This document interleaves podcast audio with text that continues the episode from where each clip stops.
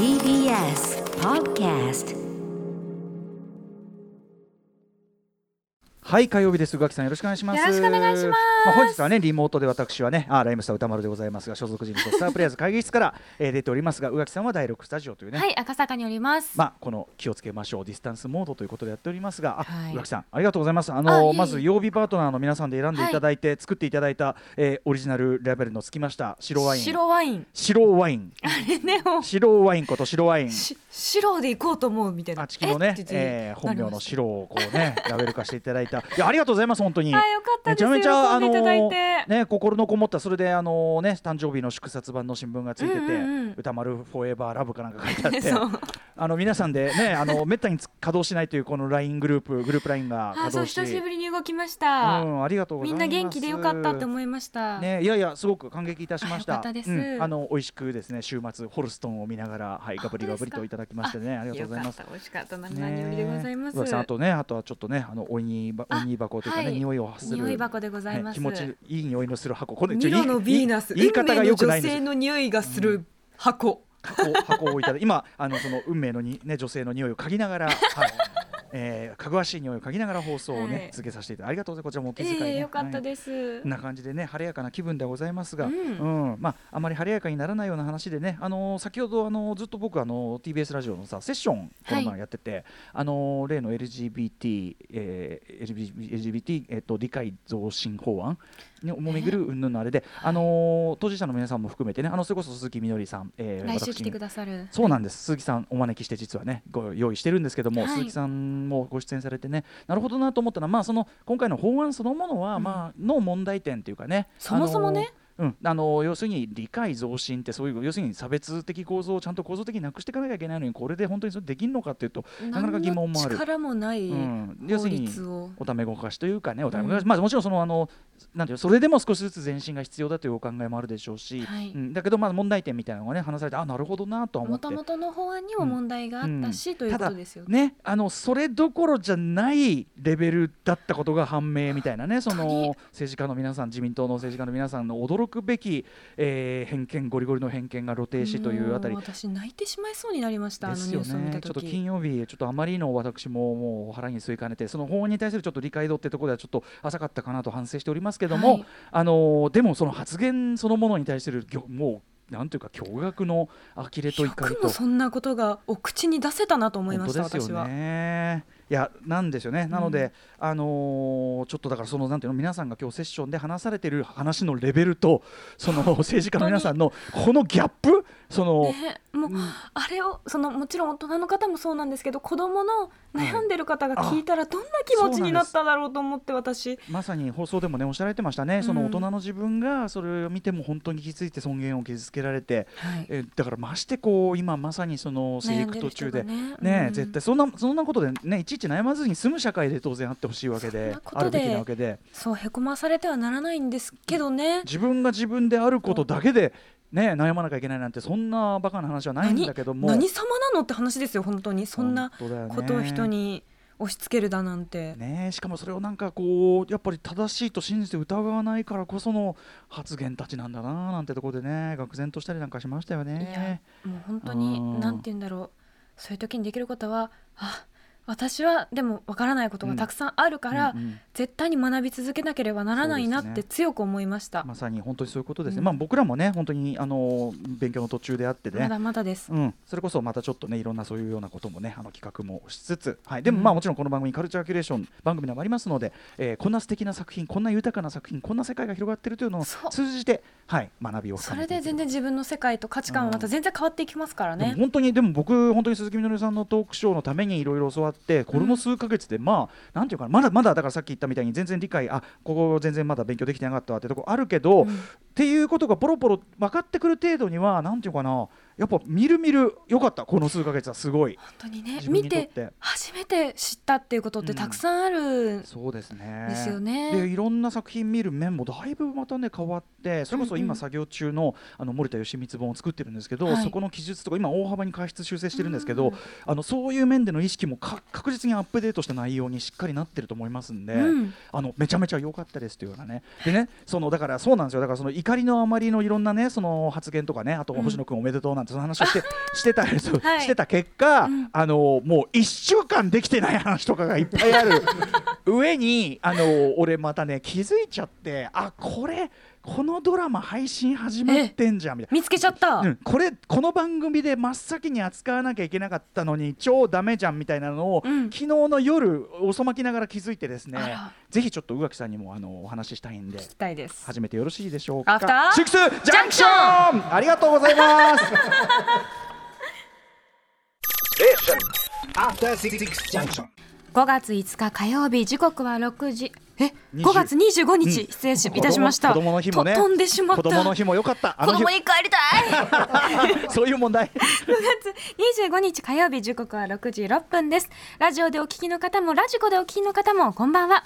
TBS ラジオキーステーションにお送りするカルチャーキュレーションプログラム、アフターシックスジャンクション、通称アトロク。はい、パーソナリティは私ラップグループライムスターの歌丸です。本日は所属事務所スタープレイヤーズからリモート出演しております。そして火曜パートナーの宇垣美里です。子供に戻りたくはないですよ、全然僕。まあ確かに、私、過去に戻りたいと思ったことマジで一度もないですね。僕もなんです、本当に。なんか今より愚かな状態に戻りたいなんてそんなわけはないよね。あとね、なんか過去の方が楽しかったっていうの超ダサくないと思って、ダサいのもあるし現に今が一番楽しいからな。そうなんですよ、大人って最高ですよ ね。やっぱその目が開かれてった方が楽しくなりますよね、確実にね、うん、場所がどんどん広がっていくというか、もちろんまあ、でも狭かった頃は狭い辛さがあったからなって、その学生時代とか、まあ、結局そうだからね。そうなんですよ、実は昨日ね、ポッドキャストで、島尾さんと熊崎くんと一緒にポッドキャストを撮ってダラダラ、もう本当に文字通りダラダラ話してたんですけど楽しい、一番楽しいやつじゃないですか、うん、そう。でもやっぱね、その確かにそのね、今より愚かとかいろんなとか、今より苦しい、今より良かった、いろんなフェーズがあるんだけど、まあ、それはその時その時の自分でしかないから、要するにそのどっちがいいとか悪いとか言ってもしょうがないんだよね、比べたってね。そうそう、だからその時はその時のその時だったし、その時のその時ですよ、この時はこの時のこの時だから今は今のところ今ですよ、あの時はあの時の猪木だからみたいなそういうのがあるわけですよねそうですね、うん、でね、今はいいよっていう話でいうと、やっぱいろんな配信ものでね、はい、見れるものあって、お家にいながらにしてね、あるじゃないですか。でずっと話したいって言ってたのは、ミッチェル家とマシンの反乱っていうアニメ作品がネットフリックスであって、まあ、これの話をしようというまま1週間経ってしまったんですけど、その前に、これするならやっぱ通おうかなと思ってるんです。これ海外文、今日のそのね翻訳大賞の話とも通じるから、まあ、海外文学とも関連する話なんで、はい、私見つけちゃったんですけど、何見つけちゃったっていうのも失礼な話なんだけど、まあAmazon プライムでね、はい、ウィザウトリモースっていうね、マイケル B ジョーダンのやつをね映画表なんかしましたけど、5月14日に配信が開始されていたんですけどね、昨日こうやって見ててさ、こうやって、何これ、こんなん始まってたのみたいな。 Amazon プライムで、地下鉄道自由への旅路というタイトルで、これ元はピューリッツァ賞、全米図書賞などいろんな、ね、賞を取った、名作小説、コルソン・ホワイトヘッドさんの地下鉄道という小説があって、これねアフターシックスジャンクションではですね、2018年の5月ですかね、5月の木曜日の、ブラックライブズマターにまつわるさまざまなその作品であるとかを紹介するという特集をやって、その中で触れたことがある作品なんですね、まあ、地下鉄道アンダーグラウンドレイルロードっていうのは、もともと南部にいたその黒人奴隷の皆さんを、北部にこう逃がす組織の、組織の話なんですよ。これ実はフォールアウトというね、フォールアウト4か、SF ゲームの中にもそういう組織がで、それ要するにそれはアンドロイドなんだけど、そのまあ、黒人奴隷を逃がしたそのレールロードという組織を、まあSF 的に模した、そうなんです、まあ、アメリカ史をぎゅっと凝縮したようなのがフォールアウトだったりするんで、でまさにその、なんですけど、この地下鉄道という小説はコルソン・ホワイトヘッドさんのね、本当にそれが比喩ではなく、地下に北部に逃げるための地下鉄道が引かれていたという仮想歴史というか、もうトンネルとかではなく、ちゃんと電車通ってるってことですか。電車が通ってて、列車とか通ってて、でそれを通すための組織があってという、で、まあ、主人公の女性がそこを使って逃げて、でそれをこう追ってであるですね、賞金稼ぎが追っかけるという、まあ、そんなような話なんですけど、これがなんとですね、その Amazon プライムでテレビドラマシリーズとして、5月14日からもう配信されており、しかも監督はムーンライト、そしてビールストリートの恋人たちのバリー・ジェンキンス、もう約束されてるじゃないですか。見逃し見落としもうエピソード10までは出てる、多分10で終わるんだと思うけどね。本当ですか。元の小説があれなんで、あらいやーこれは参ったってペチンって感じですよ。もう言ってやっていうそうアマゾン押してよ言うといてや押してよみたいな本当ですね。でそうでこれはね昨日の夜気づいてすいませんねだからこれ何を今更って言ってんだっていう人も多いと思うけど、うんうん、私はようやく昨日の夜気づいて1話だけ最初見たんですね。だからその主人公が、うん、そのなんていうかな地下鉄があることに気づくというか発見するところぐらいまでの流れなんですけどそうなんですよね。で、実際ねこれその要はそこまではすごく苛烈なですねその南部でのまあそのなんていうの農業とか農場でのプランテーションでのその奴隷労働であるとか奴隷労働だけじゃなくてやっぱりそのひどい扱いをするというねまあそれでも夜は明けるとかあとまあそのリチャード・フライシャーのマンディンゴとかそういうので描かれたようなまあえぐいこうなんていうのかな本当に人を物として扱う世界というのがあってでまあなんていうかな非常に暴力的なシーンとかもあってですね1話目でも結構すごいこう場面があったりするなかなかショッキングな作品もあるので、まあ、ちょっとそこは覚悟してみてくださいねっていう感じなんだけど、はい、そうこれね、フロントローというところのこれネットの記事によるとですねバリー・ジェンキンス監督セラピストを常駐させて要するにその先祖たちが実際にあったひどい目っていうのをう、ねうんまあ、追体験させるわけじゃないですけどす、うん、なので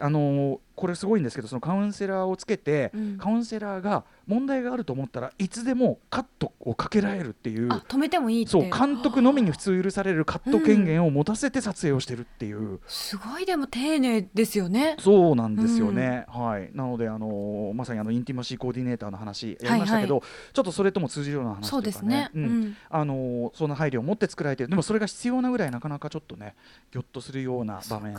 とかね、そこはね実際のところは合成で撮ってるんで実際に目の前で何かが起こっているという撮影ではなかったんだけどやっぱ誰もがこれ1話目に出てくるんですけど、うん、やっぱりその起こっていることそしてその要するに現実にその撮影しているその場でかつてはこれ以上のひどいことが起こってたってことをやっぱり知ってるから、うんそうですよね、まあ、どうしても思いをそこに馳せざるを得ないというかと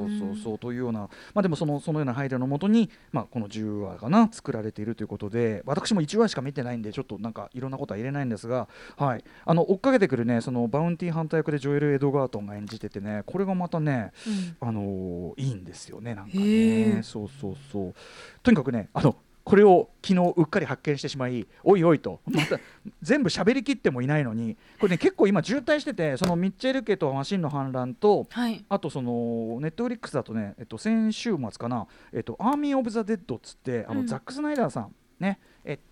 ドーン・オブ・ザ・デッドあれのリメイクであるとか300とかあとはあれですよねスーパーマンリブートの方のマン・オブ・スティールかマン・オブ・スティールとか、うんうんジャスティスリーグジャスティスのスーパーマン対バットマンジャスティスの誕生とかジャスティスリーグを途中までやったところでちょっとご家族に不幸があって、うんうん、ザック・スナイダーさん降板されてでジョス・ウィードンにバトンタッチそしたらそのジョス・ウィードンが飛んだ現場でパワハラ野郎だったってことが今告発されまくっててそうですよね。で一方そのザック・スナイダー版の編集版というかなザック・スナイダーが撮った版の、ジャスティス・リーグっていうのも今ソフトとか、配信とかでもちょっとは見られるようになっているという、ね、状態です。そのザック・スナイダーの久々の復活作、ゾンビ映画の、アーミー・オブ・ザ・デッドっていうのもこれ配信始まっててあったんだこれもねこれがまたね、うん、話自体はねあれみたいな感じなんですよねファイナル新幹線半島だから2個目の方の新幹線そう、はい、要するに、ゾンビだらけのもういっぱいいる でそこの要するに限定空間があってそこに、要するにお宝というか盗み出しに送り込まれてくると、うんうんというような話非常に構造としては似てる話なんだけど、はい、主人公デイブ・バウティスタでね、ガーディアンズ・オブ・ギャラクシーなどのデイブ・バウティスタさんでこれねとにかくね長いんですよ2時間半ぐらいあるんだけど この手の話にしてはちょっと長くねえかって思うんだけど148分そうですね見どころっていうかいろいろあるんだけど、うん、僕ねオープニングがすごいです。へーオープニングタイトルのポップさかっこよさ面白さアイデアとなんていうかなここにかけた労力っていうかこれが半端なくてまずはちょっとここでねちょっと掴まれるというのがある作品でしたねザック・スナイダーさんね、はい、ちょっと見てみようアーミー・オブ・ザ・デッド、ねはい、ちょっと長いんでね長いしやっぱあとねやっぱりねそのね家族と生き別れることをめぐるテーマではあるんですよ。なのでやっぱりそのザック・スナイダーさんがいろいろご家族不幸があった後に復活作としてこれというのを考えると、やっぱりちょっと考え、なんていうかな、ちょっと胸に迫るものがあるような作品ではあったかな、はい、そして念願かなってね、大丈夫ですか、残る時間手短に話しますけど、大丈夫、ミッチェル家とマシーンの反乱、うん、これ、クリストファー・ミラー とフィル・ロードさんというコンビで、もともとは一番僕らが最初にしたのは曇り時々ミートボールという、これもソニーのね、3DCG アニメーションがあって、これもし宇垣さんご覧になったことなければ、曇り時々ミートボール最高なんで見ます。2作目はちょっといない位置なんですけどね、そのとか、うんうん、そうそうとか、レゴムービーとか、はいはい、あと実写作品で21ジャンプストリート、あと22ジャンプストリート、うん、みたいなのがあったりとかねする、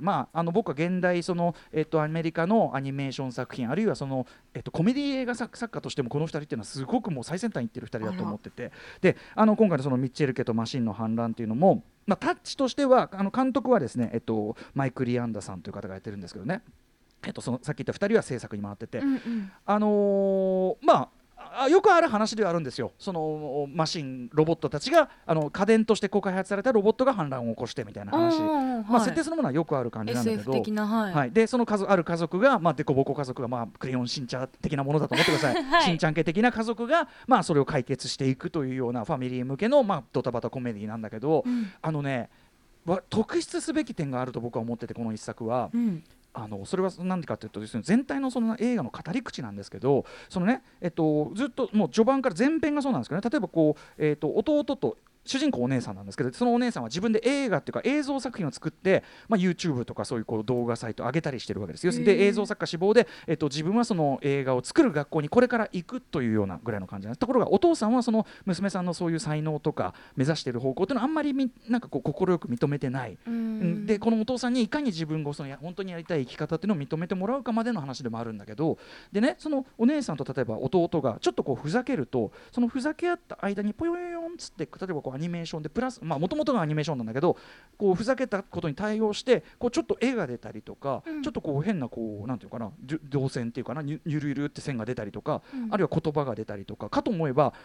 お父さんはなんとか猿に似てるっつったら、その猿の実写映像がバーンって出てきて、その実写映像とものすごいこうやってほら似てるでしょ、ギャーギャーギャーギャーギャーギャーなんつって、うんうんうん、ものすごいくだらない笑わせ方でとかこうするガッチャガチャしたこう笑わせ方をしてくるわけですよ、うん、で見ていくうちにこれ変わった笑わせ方、変わった見せ方っていうかね、ガッチャガチャした見せ方すんなと思うんだけど、うん、これってつまりその女の子が自分で作ったオリジナル動画とかの言っちゃえば要するに YouTube とかに皆さんが、若者たちが上げている動画のタッチを映画その全体に使ってるんですよ。あ、なるほど。だから、うん、振り返ってみるとこの映画全体がこの主人公の女の子が後に演出した、うん、映像作品にも見えるっていうか、だからその YouTube 世代、動画アップ世代、自分で何でも DIY できる、映像的にできる世代のギャグ感覚とか、うんうん、編集感覚とか映像感覚をその本編の長編映画に入れ込んでるっていうか、しかもそれがめちゃめちゃギャグとかストーリーテリングとハマってて、この試みって意外とないっていうか、 YouTube 的なよね、こう字幕が出たりボヨーンってやったりとか、ドドーンみたいなね、そうなんかドドーンとかって、はい、なんかこうさ、ちょっと安いものっつうかさ、ちょっと映画とかに対してはガチャガチャしたものっていう風に捉え、うん、僕とかやっぱ世代的にも捉えがちなんだけど、うん、それを見事にこうコメディ映画、最新のコメディ映画の文法に取り込んでて、これって結構画期的じゃねえかなと思って、でなんて小難しいことを考えるまでもなく、めちゃめちゃくだらないギャグに満ちた最高におかしい作品なんで、キャラキャラ笑える系ですか、笑えるし、しかもうん、サービス満点というか、もうね、中盤で普通の映画のクライマックスぐらいのとんでもない、もう巨大ホニャララが出るんですけど、この巨大ホニャララがもうくだらねえのなんのとかね、最高なんで、はい、ミッチェル家とマシンの反乱見ます、おすすめでございます。これでおすすめしたいやつ半分ぐらいまでいきました、まだ半分あるのか1週間分溜まっているんです。宇垣さんもね、いろいろあると思うからね、ありますあります、はい、ちょっとじゃあ、何やるか全体のメニュー紹介いっときましょうか。そうですね、はい、この後すぐはカルチャー界の気になる人、物、ことを紹介するカルチャートークのコーナー。絶賛放映中のアニメオッドタクシーのオリジナルサウンドトラックが先週発売ということで、劇版を手掛けましたラッパーのパンピーさんと一緒に主題歌を歌うスカートの澤部渉さんが登場、はい、サントラについてのお話、アトロク用に取り下ろしたスペシャルライブ音源を披露してくださいます。あの曲をね、この番組のためにライブで撮っていただいたということで、またライブだとどんな感じになるのかね、楽しみ。そして C から日替わりでライブや DJ プレイをお送りする音楽コーナー、ライブ&ダイレクト。今夜のアーティストはこちら。